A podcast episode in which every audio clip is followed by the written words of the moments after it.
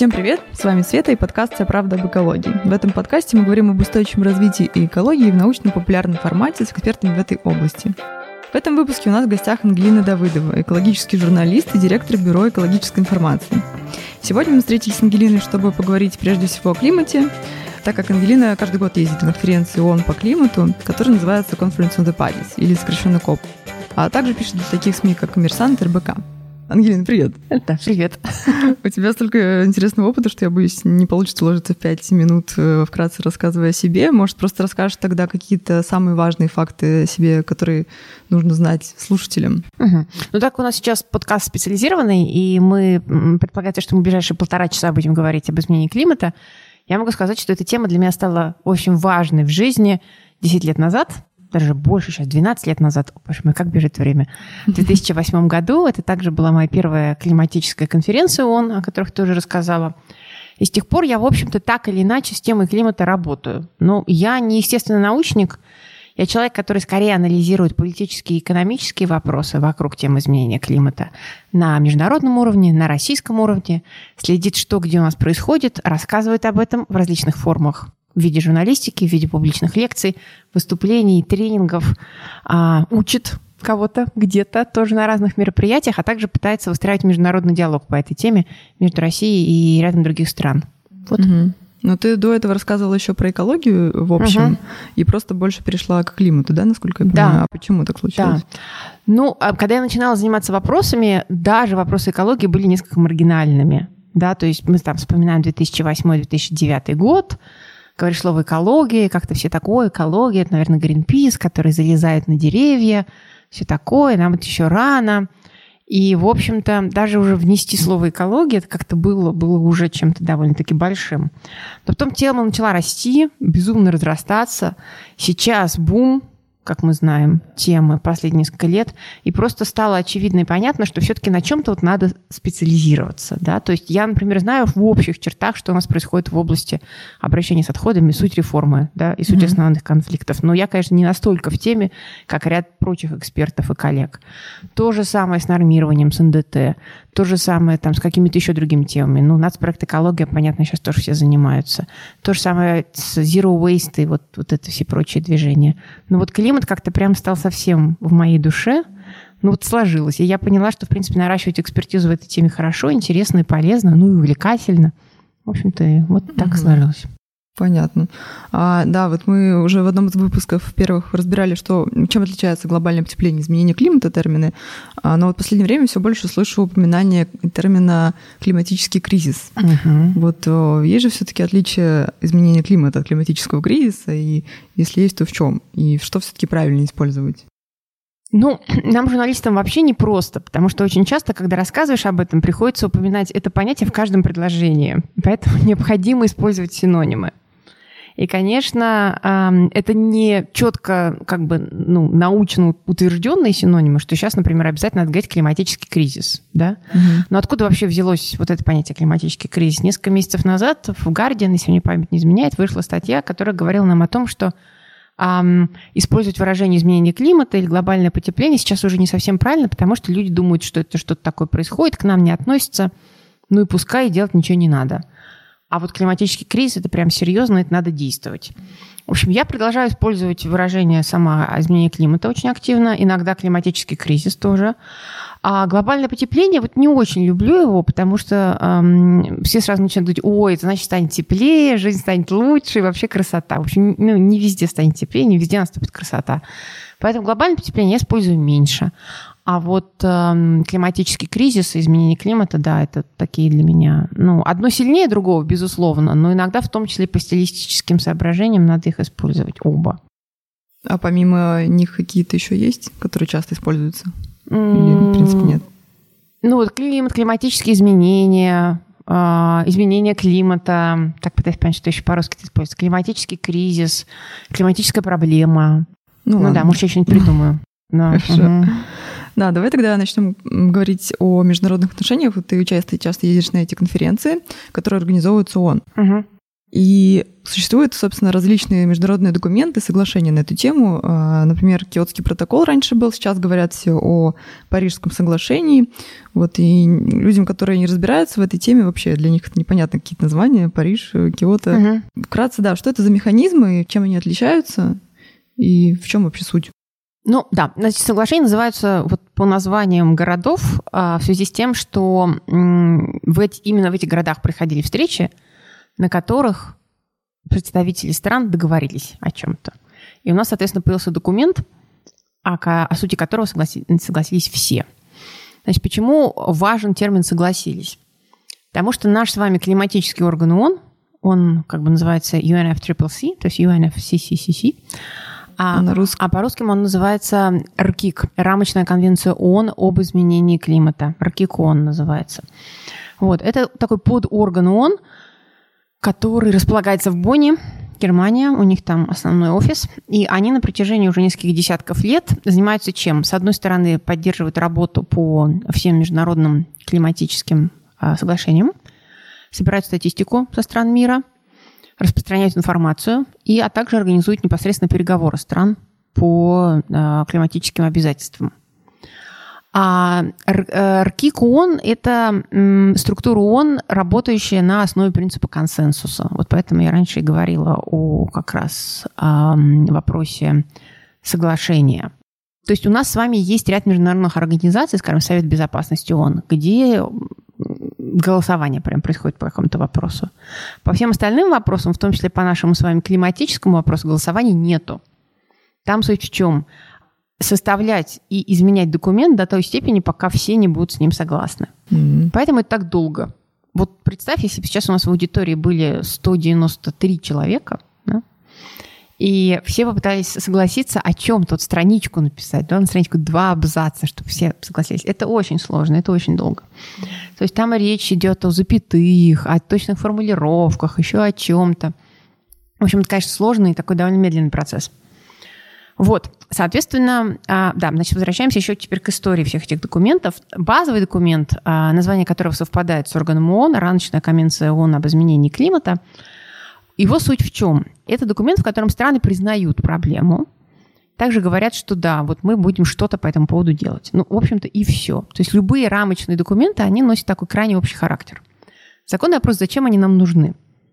Но, к сожалению, международная, а также национальная политика любой страны, она работает именно таким образом. Да? То есть как бы основы бюрократии, основы законодательства, они заключаются в чем? В том, что, с одной стороны, как бы рамочный документ, мы признаем, что это важно, а дальше уже более подробные, конкретные документы, которые нам проясняют, что именно, где мы делаем и какие обязательства на себя берем.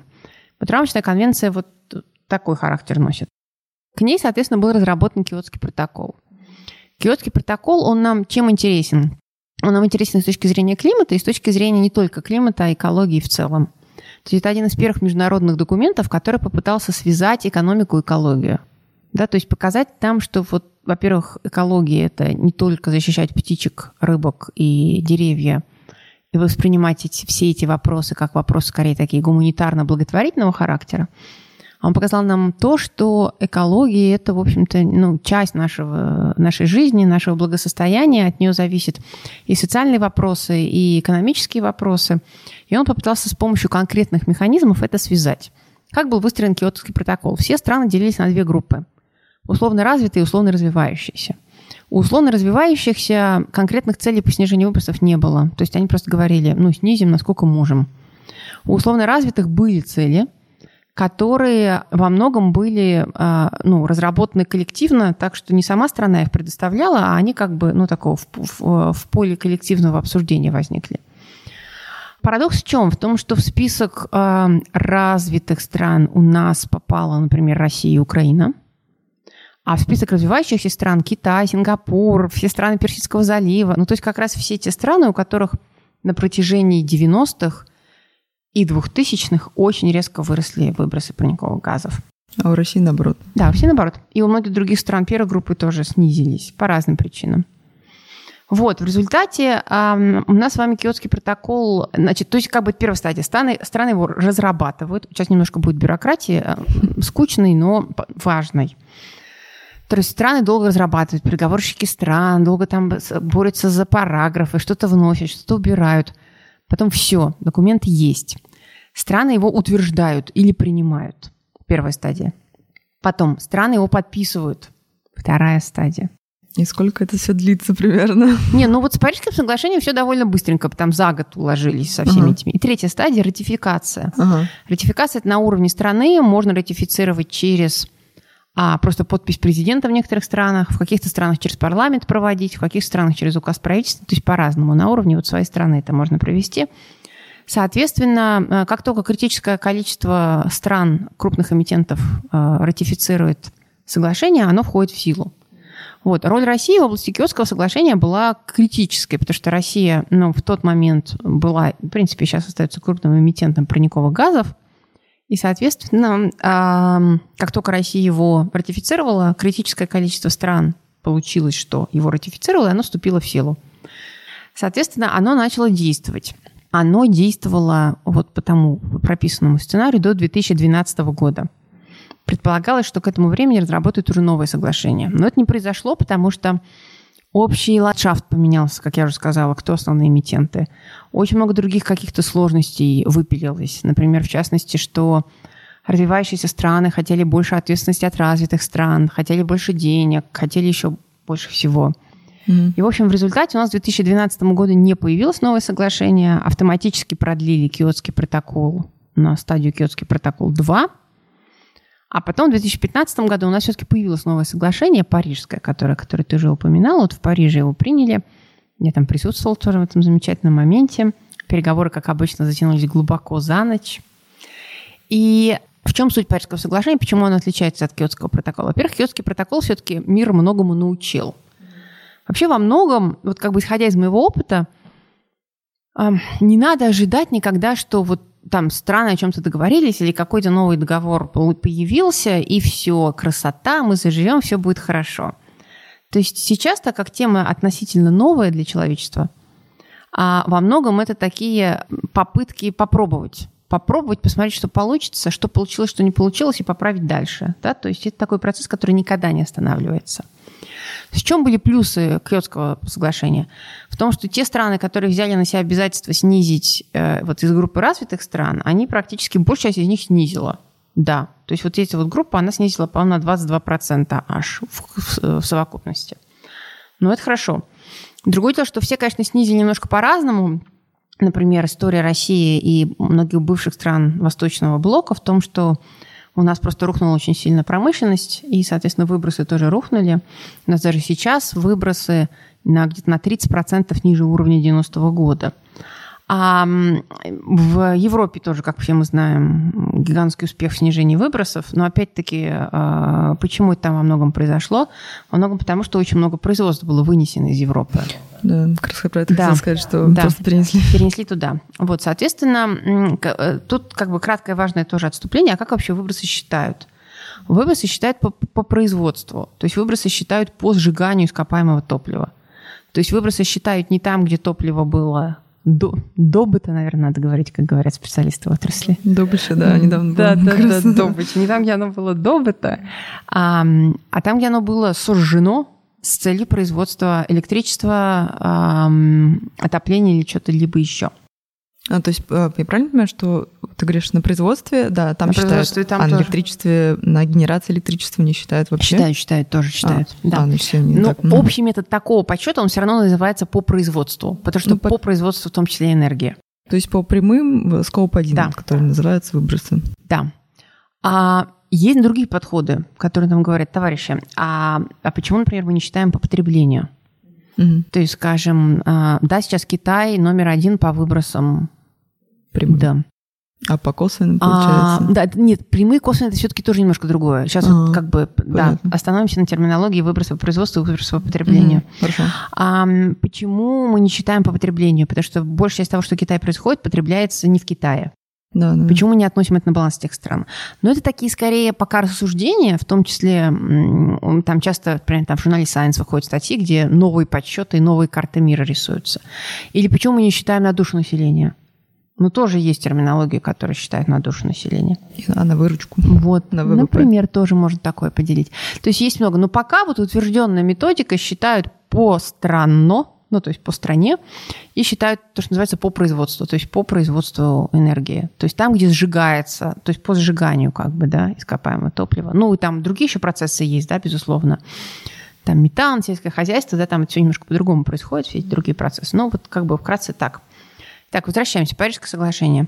Соответственно, вот приняв многие эти аспекты во внимание, Парижское соглашение у нас совсем другое получилось. Во-первых, одно, одно из его базовых принципов то, что страны сами предоставляют свои цели по снижению выбросов парниковых газов. То есть они сами говорят, я, страна X, к две тысячи тридцатому году обязуюсь снизить выбросы на столько и столько.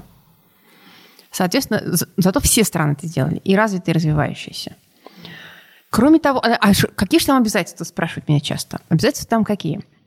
С одной стороны, все страны говорят, мы признаем проблему, еще раз, и также будем прикладывать все усилия к тому, чтобы сдержать подъем температуры на планете Земля в пределах двух градусов Цельсия, а также стремиться к полутора градусам Цельсия. Но я правильно понимаю, что когда ставились эти цели странами, это все как-то высчитывалось так, чтобы как раз вот температура не поднялась до двух градусов? Ну, вот в идеале да. Но, понимаешь, с одной стороны, у нас как бы научные цели пришли с одного края, и они были прописаны уже на тот момент, пока страны еще не представили свои конкретные цели. Потому что одно дело общая цель и прекрасная, а другое дело экономическая реальность. И экономическая реальность сейчас нас приводит к чему? Значит, страны все представили цели. У России, сейчас расскажу, цель пока на данный момент, скоро должна, кстати, поменяться, следим за ситуацией. У России пока какая цель? А, ну, грубо говоря, минус двадцать пять - тридцать процентов к тридцатому году от уровня девяностого. Хотя они у нас, Хотя, как ты уже сказал, да. уже есть. Да. Соответственно, если вот все вот эти вот цели сложить, каждой стран, угу. то пока мы входим на траекторию три - три с половиной. Да, вот я тоже читала статьи, что мало того, что мы, даже если сложить цели, uh-huh. вот не выходим до двух градусов, uh-huh. так еще и эти цели не то чтобы сильно выполняются, насколько да, я понимаю. Да, да. То есть мы выходим на три - три с половиной, поэтому очень большая функция вот этих последующих всех климатических переговоров, это в том числе поощрить страны больше снизить выбросы парниковых газов. Кроме того, климатическая система, она же у нас очень инертная. Да? Вот если у нас тут сидели бы с вами известные физики атмосферы российские, они бы вам прям вот рассказали все на пальцах. Но я так скажу как бы довольно кратко. Даже если завтра все выбросы нуля достигнут, это не значит, что как бы парниковый эффект исчезнет совсем. Он как, как минимум лет семьдесят еще будет присутствовать от всего того, что мы уже понавыбрасывали. В смысле, в усиленном его да, виде, да? Да. Поэтому тоже как бы это всегда разговоры о будущем. Это всегда во многом разговоры о далеком будущем. Но однако сейчас, так как страны и люди во многих странах начинают видеть все больше последствий изменения климата уже сейчас, возникает вопрос, что же делать сейчас с тем, чтобы даже ну, и сейчас стала лучше ситуация, и в будущем стала лучше ситуация. И поэтому, в общем-то, ключевых вопросов Парижского соглашения, кроме того, что все должны стремиться к определенному сдерживанию температуры, они какие? Ну, значит, все, соответственно, должны снижать, обязуются снижать выбросы парниковых газов, разработать стратегии долгосрочного низкоуглеродного развития. То есть помимо просто снижения да. еще и план. Потенциально с целью выхода на углеродонейтральность к пятидесятому году. В России, кстати, надо сказать, эта стратегия тоже разрабатывается, и она вот-вот должна покинуть стены э, Министерства экономического развития, и э, мы увидим в какой-то форме ее, вот как, какое у нас видение, как, как может э, дальше Россия низкоуглеродно развиваться. Соответственно, что еще? Это первый трек, да, такое снижение выбросов. А еще вот тоже, просто ага. перебью. Насколько я знаю, у нас уже была или до сих пор есть климатическая стратегия до две тысячи тридцатого или две тысячи тридцать пятого года. Это были какие-то более общие черты, сейчас будут более детальные. Нет, у нас климатическая доктрина была и есть. А, доктрина. Это другое. Угу. Климатическая доктрина у нас, в принципе, базовый инструмент климатического регулирования в стране. Ее тогда еще президент Медведев подписал. Это такой очень базовый документ, который закладывает основу всего. Ну, то есть, это, можно сказать, аналог Рамочной конвенции ООН, но для России. Понятно. Ее можно почитать, там такие, ну, довольно общие слова. И к ней, конечно, надо очень много других всяческих документов. Ну да, я помню, что она была очень-очень общая. Угу. И вот, кстати, тоже про ратификацию Парижского соглашения, про которое очень много писали в последнее время, потому что мы наконец-то его ратифицировали угу. в декабре, насколько в я помню. В сентябре. Угу. А, ну, в сентябре. Когда я его читала, там, в принципе, я не увидела самого слова «мы ратифицируем». Uh-huh. То есть там как-то обходными путями это описано. Uh-huh. Вот влияет ли это на э, вообще действие этой ратификации или процесс ратификации? Значит ли это, что мы прям ратифицировали, или все-таки есть какие-то лазейки, на что мы можем сказать, что, ой, простите, нет, мы вот не написали же, что ратифицируем? Смотри, у нас э, форма присоединения к Парижскому соглашению была принятие или присоединение. То есть не ратификация. Да, то есть это называлось по-английски joining. А. В чем различие? Потому что мы в России присоединились не через решение парламента, Думы, а через указ, через распоряжение правительства. Но по сути... По сути, этом... то есть это, на результат это не влияет. Мы mm-hmm. сторона Парижского соглашения, полноправно, то есть у нас права и обязанности такие же, как у всех остальных. Все страны сделали по-разному. США тоже в свое время присоединилась просто через э, указ президента, с тем, чтобы обойти климатически скептический Сенат. А, но потом другое дело, что следующий президент вышел, ну, пока заявил о выходе формально, США еще не вышли, потому что процесс, который четыре года длится. Но у них есть шанс, что Трамп уйдет и его вернут. Ну, ну да, если, если будет другой президент. Вот. Соответственно, Россия это сделала, да, через распоряжение правительства, и поэтому формально мы присоединились. Но на результат это все равно не влияет. Там, не знаю, очень многие, скажем, нефтяные державы Персидского залива также сделали там через распоряжение верховного, не знаю, как это назвать, главы государства. Главное, что не влияет. Вот, главное, что не влияет. Нет, нет, все, мы как Понятно. бы, да. Угу. Слава Богу. Угу. Еще хотела вот такой вопрос задать по поводу как раз этих РКИК, угу. Рамочной конвенции по изменению климата ООН. И есть еще МГИК ООН. Да. Это, соответственно, ай пи си си на английском. Угу. Интер... Эм... Межправительственная группа экспертов да. по изменению климата. Вот, я хотела как раз узнать, что же все-таки важнее, чем они отличаются между собой, потому что это тоже, я так понимаю, подразделение ООН или все-таки... И это как бы немножко другое. Это научный орган при ООН. То есть это формально не, не одно из организаций, э, суборганизаций ООН. И это не переговорный процесс ООН. И это э, научный орган, который консультирует ООН, и в том числе на основе докладов которого... был запущен соответствующий климатический процесс. Ну, то есть у них нет никаких прав что-то диктовать странам, нет, и нет, согла- нет. переговоры проводить. Mm-mm. То есть это совершенно разные вещи. И я так поняла, что РКИК может просто прислушиваться к мнению вот этого, mm-hmm. этой межправительственной группы экспертов, так? Ну и плюс, да. Ну и плюс, как бы, как очень-то часто работает в области международной политики и международной бюрократии, для того, чтобы что-то запустить или начать принимать решения, тебе надо на что-то сослаться. Ну да. И поэтому то есть в нашем случае как раз так и произошло. То есть весь процесс был запущен, запущен, и весь процесс продолжается, потому что есть отсылки на отчеты МГИК. Угу. Теперь как работает МГИК? Тоже очень важно, потому что в России до сих пор ходят м- теории глобального климатического заговора, поэтому а. надо пояснить. Значит, МГИК — это не такие как бы мудрецы в халатах, которые там что-то где-то сидят в, в швейцарских Альпах и эм, придумывают. Чем занимается МГИК? МГИК обобщает уже имеющиеся научные знания по теме во всех странах и регионах мира, опубликованные на разных языках, и пытается понять, какой же, основное, какой же основной научный тренд в нашем знании о климате. То есть, условно говоря, во-первых, сначала приглашаются эксперты э, МГИК. В целом, мне кажется, на каждый доклад у них где-то порядка десять тысяч человек, если я не ошибаюсь, ученых. Из них там пара сотен из России наберется. И эти эксперты в своей отрасли проводят анализ того, что на их языке в их отрасли было написано. То есть, например, если это там российский глициолог, то он смотрит все, что по этой теме в России было написано, и предоставляет как бы краткий обзор. Потому что это все собирается. То есть все смотрят, что, где, кто написал, по каким темам. И потом это все еще ревьюируется. То есть есть еще люди отдельно, которые ревьюеры, которые еще смотрят, а правильно ли написано, там, ссылки, все, правильно ли данные. И практически любой оценочный отчет МГИ, который выходит раз в несколько лет, вот у нас в следующем году будет выходить, в следующем или в этом, шестой, но он уже вот-вот скоро появится, он состоит из трех частей. Это же три пальца тебе показывают, трех частей. Первая часть – это э, какие мы замечаем изменения климата на планете – И как мы понимаем, что эти климатические изменения связаны с глобальным изменением климата.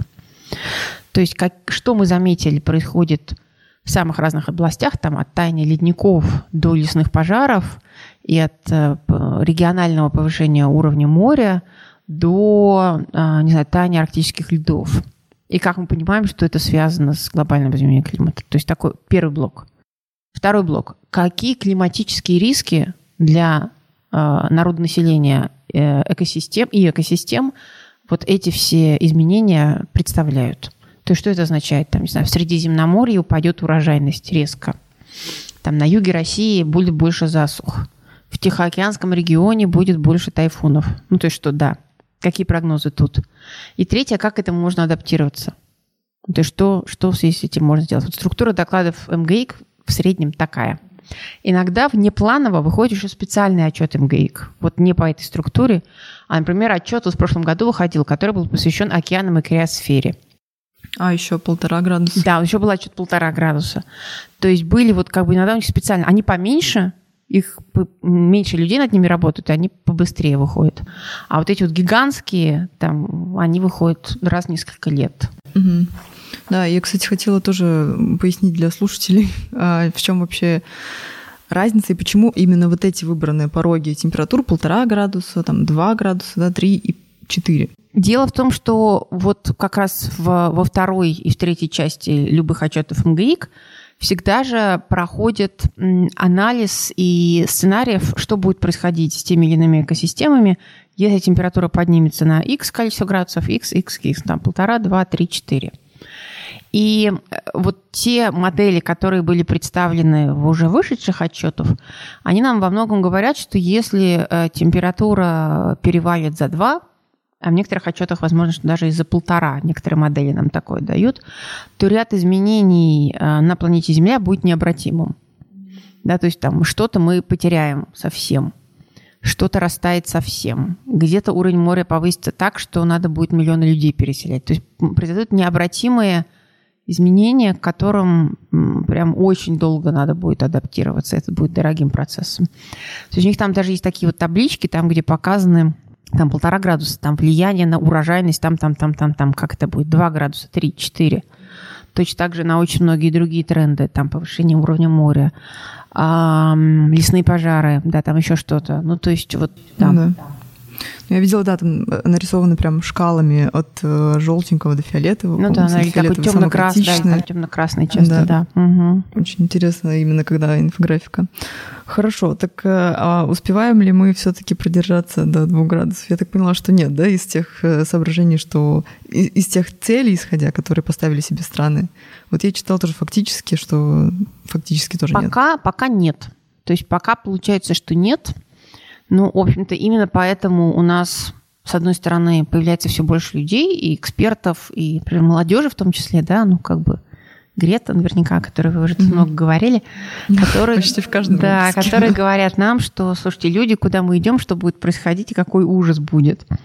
То есть сейчас у нас, например, очень многих климатических чатах, обсуждениях и вообще экспертных каких-то комментариях, вот когда мы сейчас видим на всю ту ситуацию, которая с вирусом в мире происходит, да, а что будет, если там последствия изменения климата будут, там, не знаю, такими же драматическими, да, по целому ряду других направлений. То есть, ну, как бы одумайтесь, люди. Мы тоже обсуждали буквально вчера, что вот вирус убивает прямо сейчас, и люди такие, ой, надо что-то делать, надо принимать срочные меры. А из-за того, что изменения климата не такие резкие, не особо двигаются в этом плане, по крайней мере, в правительстве, не такие срочные меры принимаются да. по сравнению с коронавирусом. Ну, это безусловно, да, да, да. Вот. А второе последствие – это то, что э, также важно, как э, снижение выбросов парниковых газов, то, что очень часто митигацией называется. Но митигация – такое тяжелое слово. По-русски иногда его переводят как смягчение. Ну, тоже, мне кажется, непонятно. Да, да, это был мой следующий да, вопрос. Я вот, я, ну, как бы, митигация – это непонятное слово, а смягчение, ну, может быть, пойдет в язык, но мне кажется, пока еще не до конца вошло, поэтому я использую длинно и скучно снижение выбросов парниковых газов. Угу. Вот, снижение выбросов, ну, или там смягчение воздействия на климат. Ну, тоже научно это понятно, но мне кажется, просто вот обычно людям, широкой аудитории это не очень понятно. Да, я как раз хотела уточнить, что, да, получается, у нас есть, по сути, два пути, да. Я тоже не люблю слово «борьбы» с изменением угу. климата, но я так понимаю, что другого какого-то аналога нет. Ну, да, вот снижение выбросов парниковых газов. Не, ну, я имею в виду, что вот сама борьба с изменением ну, климата, да. она, получается, делится на вот как раз сокращение выбросов угу. или митигацию и адаптацию. Да. Так. Но это не то, что два пути, это то, что надо так или иначе делать одновременно. Mm-hmm. Ну, это не противоречащие друг другу. Ну, да, именно да. два основных направления. Да, направления, да. Mm-hmm. Это, а, да, смягчение, ну, вот сама начала говорить смягчение, снижение выбора. Мне, кстати, импонирует смягчение, все время говорю смягчение. Мне кажется, на русском языке вот не очень понятно это слово. Не знаю, думаешь, понятно? Ну, у меня на работе всегда говорят митигирование, что мне нравится еще меньше. Работа, знаешь, здесь как бы такой общий круг моих климатических друзей в Фейсбуке не такие слова говорит. Но, эм, не знаю, пока, мне кажется, не вошло. Ну, может, может войдет. Ну, я думаю, что скоро, ну, да. скоро войдет. Ну, потому что, получается, аналога как такового особо нет. Нету, нету, нету. Ну, вот, да. То есть, да, соответственно, ну, снижение выбросов парниковых газов, как бы второе направление, такое же важное сейчас уже, да, потому что видно, что мы на трек на два не выходим, это адаптация. Но вот сейчас некоторые уже начинают выделять еще и третье направление. Оно либо как поднаправление адаптации, либо как отдельно идет. Это то, что называется, о, сейчас страшный термин, господи, укрепление жизнестойкости или укрепление, ну, резилиентность, то, что называется. А, резилиентность. Да, рез, да, вот по-русски надо как резилиентность, и надо жизне, вроде как жизнестойкость сейчас уже начали переводить. Укрепление жизнестойкости. А в чем тогда радикальное различие от адаптации, ну, не, или просто отличие от адаптации? Вот, то есть адаптация, это как идея какая? У нас есть с вами какая-то инфраструктура разная, там, не знаю, городская, транспортная, зеленая инфраструктура городов, инфраструктура с точки зрения социальных взаимоотношений, здоровья населения. Ну, тоже, как вот мы сейчас особенно видим, это тоже инфраструктура.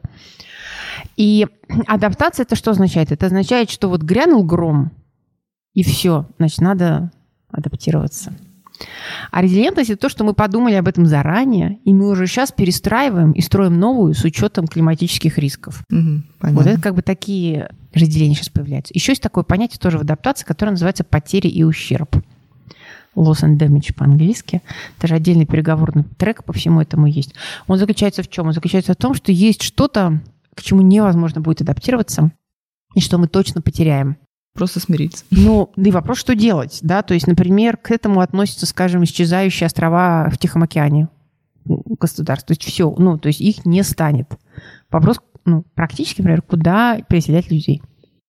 Ну да, есть же климатические беженцы, тоже целое, вот, так сказать, да, направление. Да, но оно пока юридически никак не зафиксировано, то есть пока все-таки, ну, нельзя апеллировать к этому. Еще одно такое направление – кораллы, да, то есть умирание кораллов, процесс, который происходит, скорее всего, большую часть мы потеряем. То есть вопрос, опять-таки, что с этим делать? То есть это еще третье направление, вот то, что прям совсем уйдет. Но это как вот сейчас в новом, не знаю, про вымирание животных у вас еще была, был да, что выпуск. Уже миллион видов. Да, вот что в связи с этим? Угу. Вот.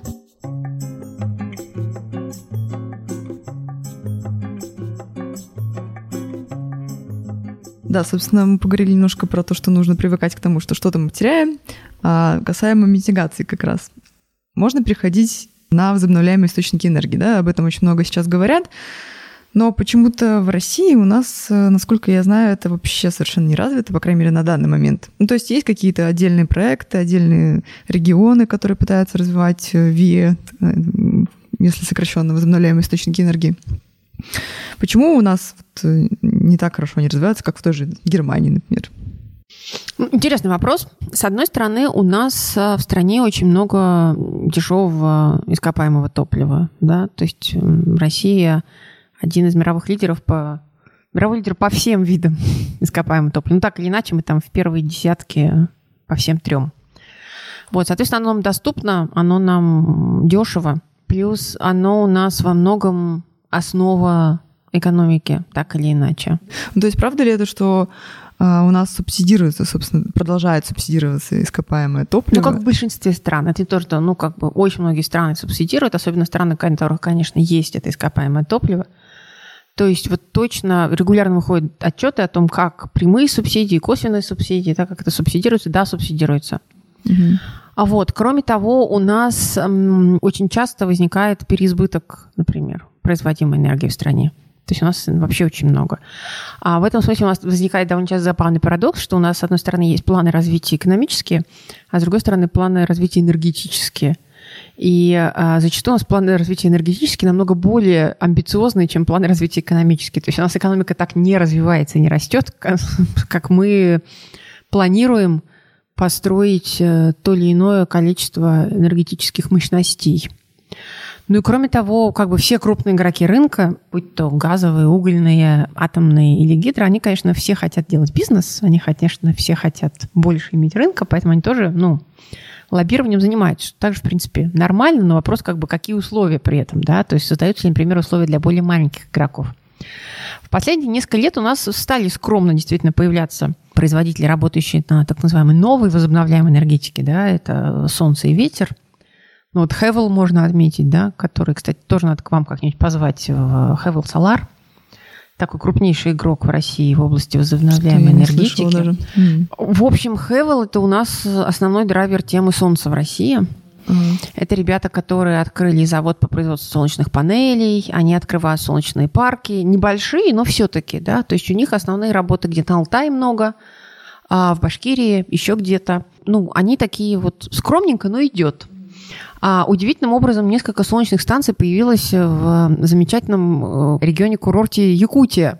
Кстати, да, я видела, что там как раз очень потен... большой потенциал, большой потенциал да, солнечной энергии. Только снег надо убирать с панелей. А так там действительно очень большой потенциал. Вот. Параллельно с этим потихонечку растет э, ветер. Ветер у нас также растет со стороны крупных игроков. То есть, с одной стороны, Росатом создал подразделение, которое ветром занимается. С другой стороны, у нас Роснано также стал инвестировать в ветер. И также появляются ветропарки. Завод по производству лопастей открылся.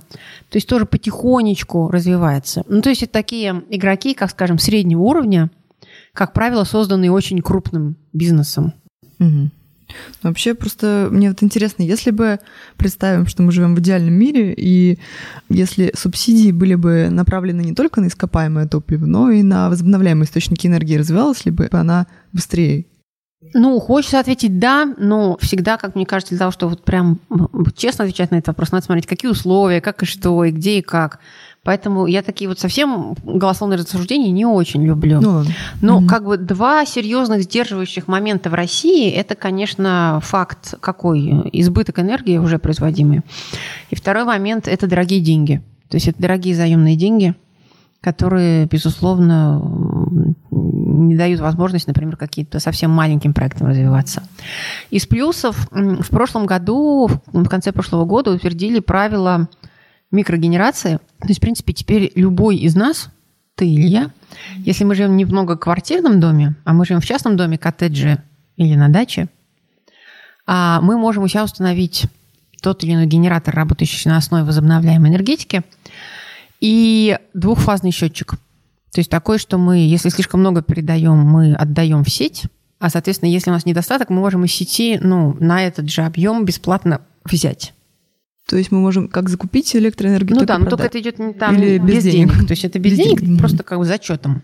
Mm. Вот, единственное, то есть это уже хорошо. Это если мы сами генерируем. Да, да? это если мы сами генерируем. Но опять-таки не в многоквартирных домах. Угу. А, это закон о микрогенерации. Можно посмотреть подробности, довольно-таки подробный анализ шел. Но как бы это хорошо, с одной стороны, с другой стороны, серьезных финансовых поощрений всему этому нету. Ну да, если ты бесплатно даешь, то зачем, в принципе? Нет, ну, ну да. Ну и кроме того, все-таки это довольно пока не маленькие инвестиции, если ты соберешься поставить себе там панели или ну, ветряк. Да. А, вот, ну в принципе это возможно, что уже прогресс. О дальнейшей финансовой поддержке идут разговоры, но пока не, как сказать, посмотрим, как будет развиваться сектор. Значит, где для России вообще, вот очень часто вопрос, как бы, а где для России прям вот вообще перспективы и потенциальный рынок в этом? Кроме Якутии, да? Да, кроме Якутии. Что можно очень часто услышать от экспертов? У нас в стране есть огромные территории, малонаселенные, которые находятся вне централизованного энергоснабжения. То есть это территория так называемого северного завоза, куда привозят дизель на вертолетах, и там, где работают дизельные агрегаторы. Это, как правило, часть Дальнего Востока, Сибирь, ну, даже на севере России есть такие территории. Соответственно, вот как они сейчас работают? Они сейчас работают в северном завозе, привозят дизель, это Экологически понятно, что ужас, ужас и катастрофа. Экономически это дико дорого. Еще и мазут, если какой-нибудь там используют. Да. Поэтому м- уходит очень много идей, чтобы поддержать развитие возобновляемой энергетики именно там. В том числе Хевел тоже в этом участвует активно. Идея в чем? Создавать так называемые гибридные установки. Такие, что если у тебя есть солнце, у тебя идет от солнца, если у тебя есть ветер, у тебя идет от ветра, если нет ни того, ни другого вдруг, то ладно, используем дизель. Вот такое вот. И, соответственно, тестировать эти решения децентрализованных зон и пытаться в том числе развивать свои технологии в этой области и ну, создавать какие-то свои. То есть вот как бы для России очень часто указывается, что это прям такое самое перспективное, возможно. Но это, получается, должны спонсировать сами компании большие, которые, у которых есть какие-то производства или там, шахты, да, на севере или где-нибудь в удаленных ну, уголках. Не только, потому что Северный Заволжье тоже это дорого стоит. Регионы за это платят, да. То есть вопрос, что если они перестают платить такое количество денег за дизель, то есть это какие-то новые схемы должны быть просто финансовые, разработанные. То есть, по сути, это очень экономически даже целесообразно, но просто этим никто пока не занимался. Ну, потихонечку толком. В некоторых регионах это начинает развиваться. Ну, вот посмотрим, как это дальше пойдет. Угу, понятно. Ладно, и еще, наверное, последний большой блок нашего разговора сегодняшнего, опять же, про переход на более низкоуглеродные источники энергии, вот в том числе транспорт. Электромобили часто имеют... Вообще разговоры об электромобилях всегда приобретают две стороны. О том, что, да, с одной стороны, у них нет выбросов прям... конкретно сейчас, когда они работают. А с другой стороны, для того, чтобы произвести электромобили, нужно затратить чуть ли не там, несколько раз больше ресурсов, и еще эти батареи, на которых они работают, сложно перерабатываются и вообще опасны. А как-то на одной из встреч, конференций, эксперт в области электромобилей сказала, что да, мы понимаем, что есть вот сторона производства, но с другой стороны, конкретно сейчас локально эти автомобили не производят выбросов парниковых газов. А в городах, как мы, в принципе, знаем тоже по многим ресурсам, автомобили вносят наибольший вклад в выбросы. Так вот, достаточно ли вот этой аргументации для того, чтобы переходить на электромобили? Или как ты считаешь? Ох, мир не идеален, каждое решение не идеально. Знаешь, как бы есть такая шутка, что очень часто инженеры придумывают одно решение проблемы, которое создает дальнейшие проблемы с тем, чтобы им было чем заниматься. Ну, электромобили – это уже лучше, чем автомобили, работающие на основе двигателя внутреннего сгорания и бензине или дизеля, по ряду показателей. Да, вот ты упомянула, что меньше выбросов парниковых газов, но также второе очень важное последствие, в том числе для городов, это то, что электромобили – это резкое снижение практически до нуля выбросов загрязняющих веществ. То есть не только парниковых газов, а реально загрязняющих веществ, диоксид азота, пи эм два и пять и пи эм десять, которые в таких городах, как в том числе Москва, Санкт-Петербург и целый ряд других городов России являются основным источником загрязнения воздуха. Ну, то есть это как минимум здоровое население. Так? Ну, здоровее, здоровее, да. То есть это уже плюс, то есть загрязняющие вещества. Разные есть подсчеты, но вот по тем эм, исследованиям, которые я видела, вот в области парниковых газов, даже если мы возьмем выбросы по всей цепочке поставок и по всей цепочке производства а электромобилей, это все равно получается меньше с учетом эксплуатации. Какие сложности основные возникают и остаются? Первое, какой у нас энергобаланс региона? Если у нас все равно основная энергия производится на угольных станциях, а мы все автомобили заменим электромобилями, у нас все равно будет рост энергопотребления. Вопрос. Второй вопрос – это действительно переработка всего, батареи и всего прочего, а также использование там, редкоземельных металлов, да, использование, например, того же никеля, который нужен в батареях, который нужен для электромобилей, в каких условиях производятся вот все эти металлы, да, которые нужны. Возможно ли провести, произвести абсолютно экологически чистый никель, даже не климатический, а экологический. Еще, вот это да, все... наверное, социальные проблемы добавляются к этому. Да, то есть вот это большой вопрос. Mm-hmm. Ну, то есть это уже в чем-то как бы прогрессивный шаг, это уже хорошее решение, но надо работать дальше. Но это, опять-таки, не значит, что электромобили – это тупиковое решение, не надо над этим работать. Нет, мне все равно кажется, что это уже лучше, это уже следующий шаг.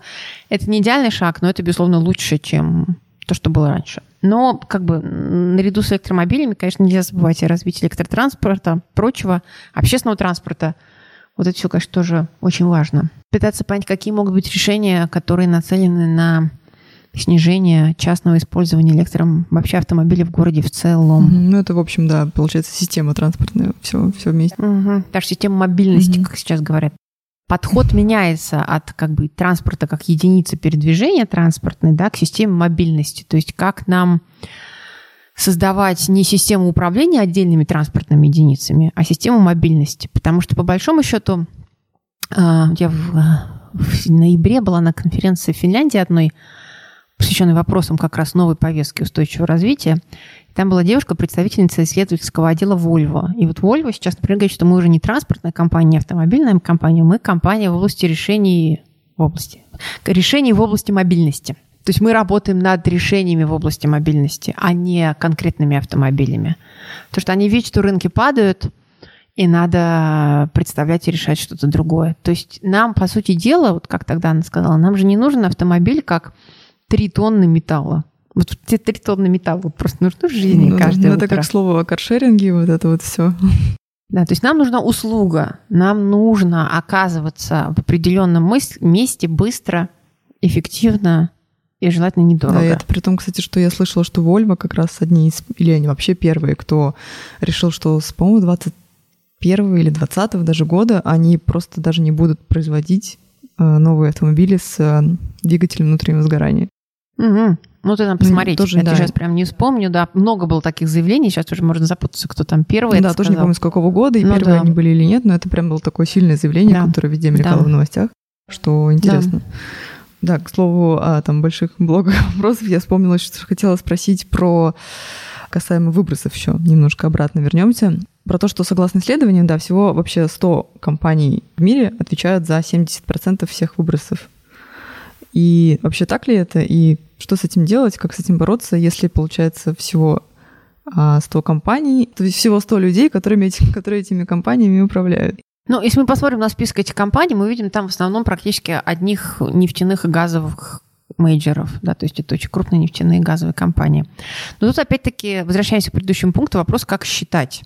То есть это компании, которые добывают. Многие из них сами это все не сжигают, а перепродают кому-то еще. И дальше это сжигается. Для чего? Для того, чтобы мы с вами имели свет, отопление, кондиционирование, для того, чтобы мы с вами имели возможность покупать вот все вот это, что вокруг нас есть, то есть для дальнейшего производства. Можно ли только эти компании обвинять? То есть... Ну, сейчас, конечно, среди климатических активистов популярная идея, что нефть и газовые компании – главное зло. Ну, и они часто занимались э, в том числе антиклиматическим лоббированием, скрывали данные научные, да. То есть они еще что-то нехорошее делали. Параллельно другой рукой они теперь все начинают инвестировать в э, солнце и ветер, говорить, а мы компания э, энергетических решений. Но все равно нефть и газы. Вот если прилетать, например, в Петербург, в Пулково, висит гигантская реклама по всему Пулково. Одна энергетическая компания, не буду говорить, какое международное. И они там везде показывают свои ролики о том, какие они крутые в области ветра и солнца. Но мы знаем не, не, мы их знаем не, про, не за это. Но, с другой стороны, опять-таки, возникает вопрос, э, они же это тоже добывают и продают. Ну, конечно, они во многом это и поддерживают, и стимулируют, и тратят очень много денег, чтобы люди покупали то, что они продают. Но они это, опять-таки, продают в том числе кому и на какие цели. То есть это тоже немножко вопрос, а как мы вообще меняем структуру потребления? А как мы вообще меняем, начинаем ли мы потреблять меньше? Ну, то есть, да, они, конечно, виноваты, но как бы не только они. А в общем, вот если говорить про уровень стран, получается, у нас есть Парижское соглашение. А вот на уровне компаний есть какие-то... не знаю, очень известные механизмы, или это все все-таки зависит от э, правительств стран, в которых они находятся? Ну, кстати, очень интересный вопрос, потому что, и хорошо, что мы об этом говорим, дело в том, что, вот как мы уже говорили раньше, недостаточно целей, которые страны заявили, для снижения выбросов. Стран как, как единиц, да, то есть потому что в переговорах ООН по-прежнему участвуют представители стран и, соответственно, делегации стран. Ну, там еще есть и наблюдатели, и журналисты, еще много кого, но тем не менее. И в последние несколько лет на уровне ООН крайне возрастает роль так называемых субнациональных акторов. Как бизнеса большого? Ну, в частности, регионы, города, бизнес, ну и там местные сообщества, которые говорят, а вот мы готовы взять на себя больше обязательств, чем наша страна.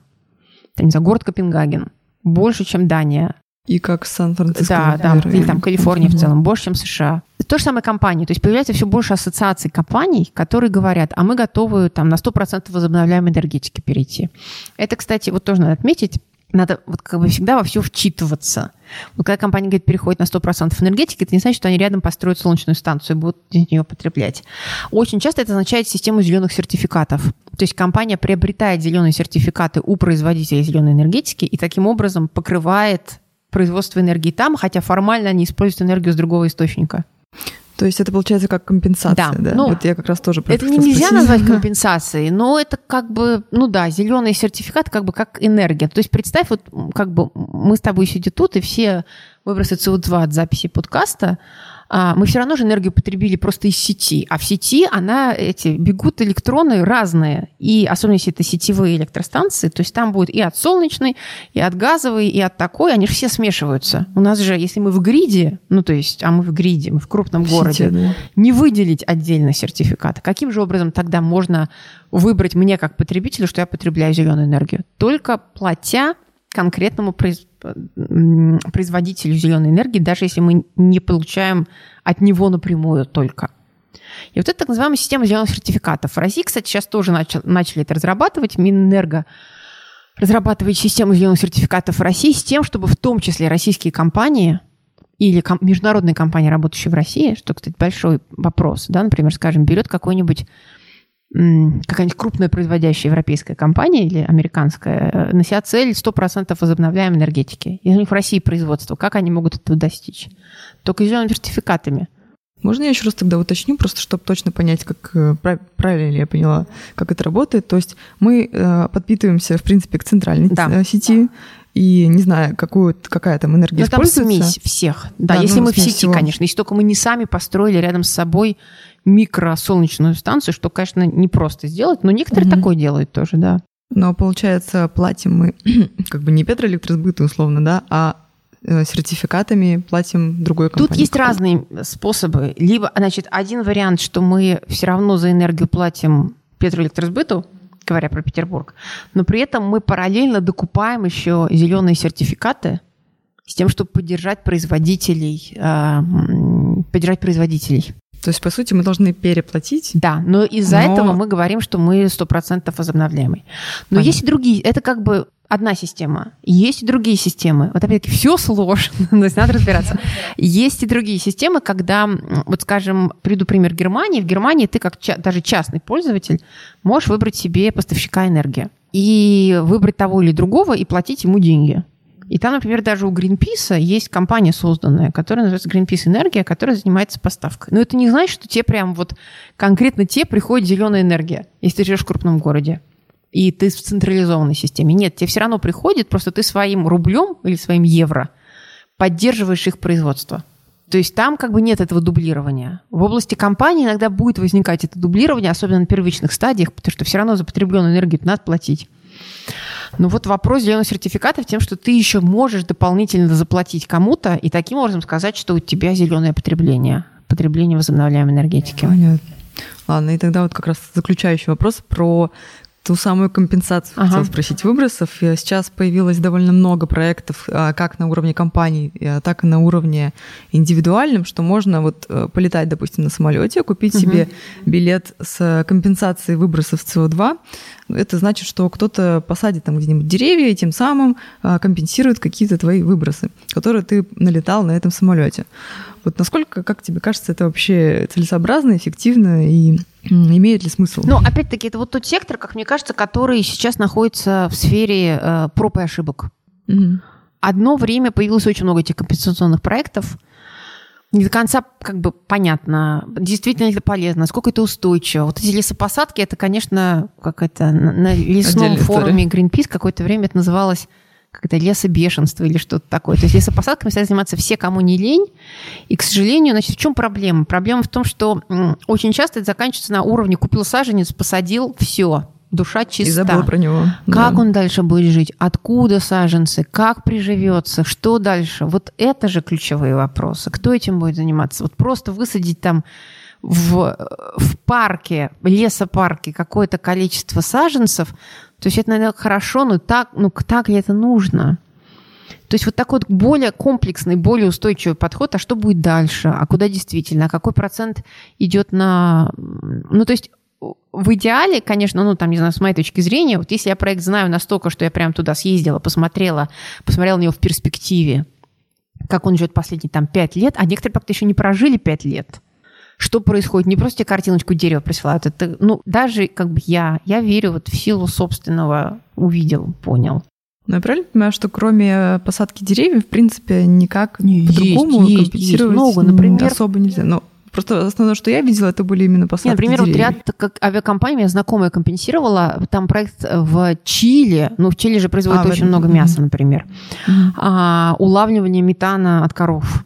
Опять-таки, я еще не видела, но... Mm-hmm. Нет, ну, потенциально могут же быть хорошие проекты. Вот я даже вспоминаю, еще много лет назад мы ездили в... город Азов Ростовской области, на фабрику, которая производит вот казинаки. Знаешь, вот эта азовская да, фабрика. Да.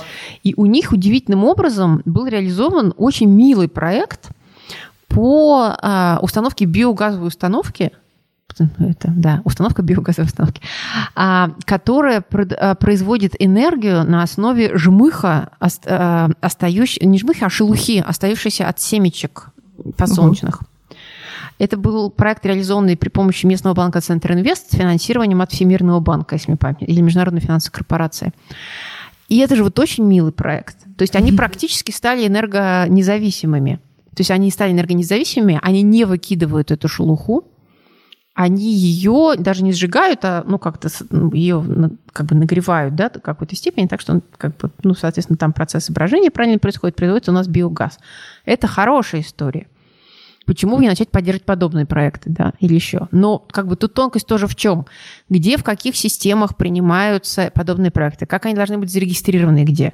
Где они должны быть сертифицированы? Кто выступает сертификатором? Есть ли в стране система регулирования выбросов вообще? То есть вот, для того, вот пока российским проектам во все эти международные схемы попасть очень сложно. Вот есть такие, например, ребята в России, они делают алтайский проект «Сохранение лесополос». В чем суть? У нас на фоне падения сельскохозяйственного производства в девяностые образовалось очень много, с одной стороны, деревьев, которые выросли на бывших сельскохозяйственных землях и которые, в принципе, лесом не считаются, потому что это сельскохозяйственные земли. Но это хорошая тема. То есть хорошо, что выросли леса, что они растут. И то есть сейчас, например, там Greenpeace и вэ вэ эф борются за то, чтобы признать эти леса лесами и не вырубать mm-hmm. их. Ну, как бы идея была в том, что вокруг сельскохозяйственных полей хорошо бы иметь лесополосы, с тем, чтобы, например, верхний плодородный слой почвы не выдувался. И вот во многих регионах, там, которые стали прям, остались крупными сельскохозяйственными регионами, эти лесополосы вырубаются. И, ну, с тем, что просто земли больше иметь для сельскохозяйственного производства.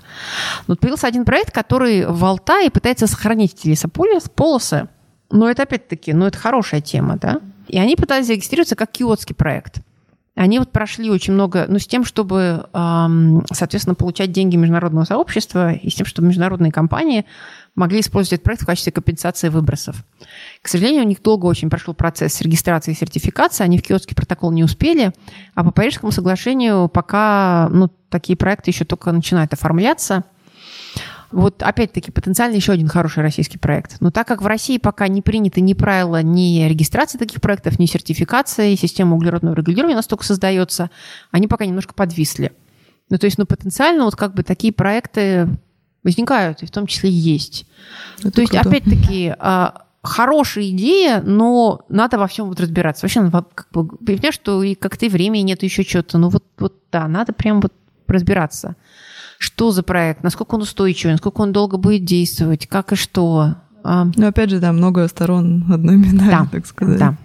Понятно. Ну, я думаю, да, на этой ноте о том, что нам нужно все-таки смотреть на все стороны проектов, вообще всего в жизни, мы, пожалуй, закончим.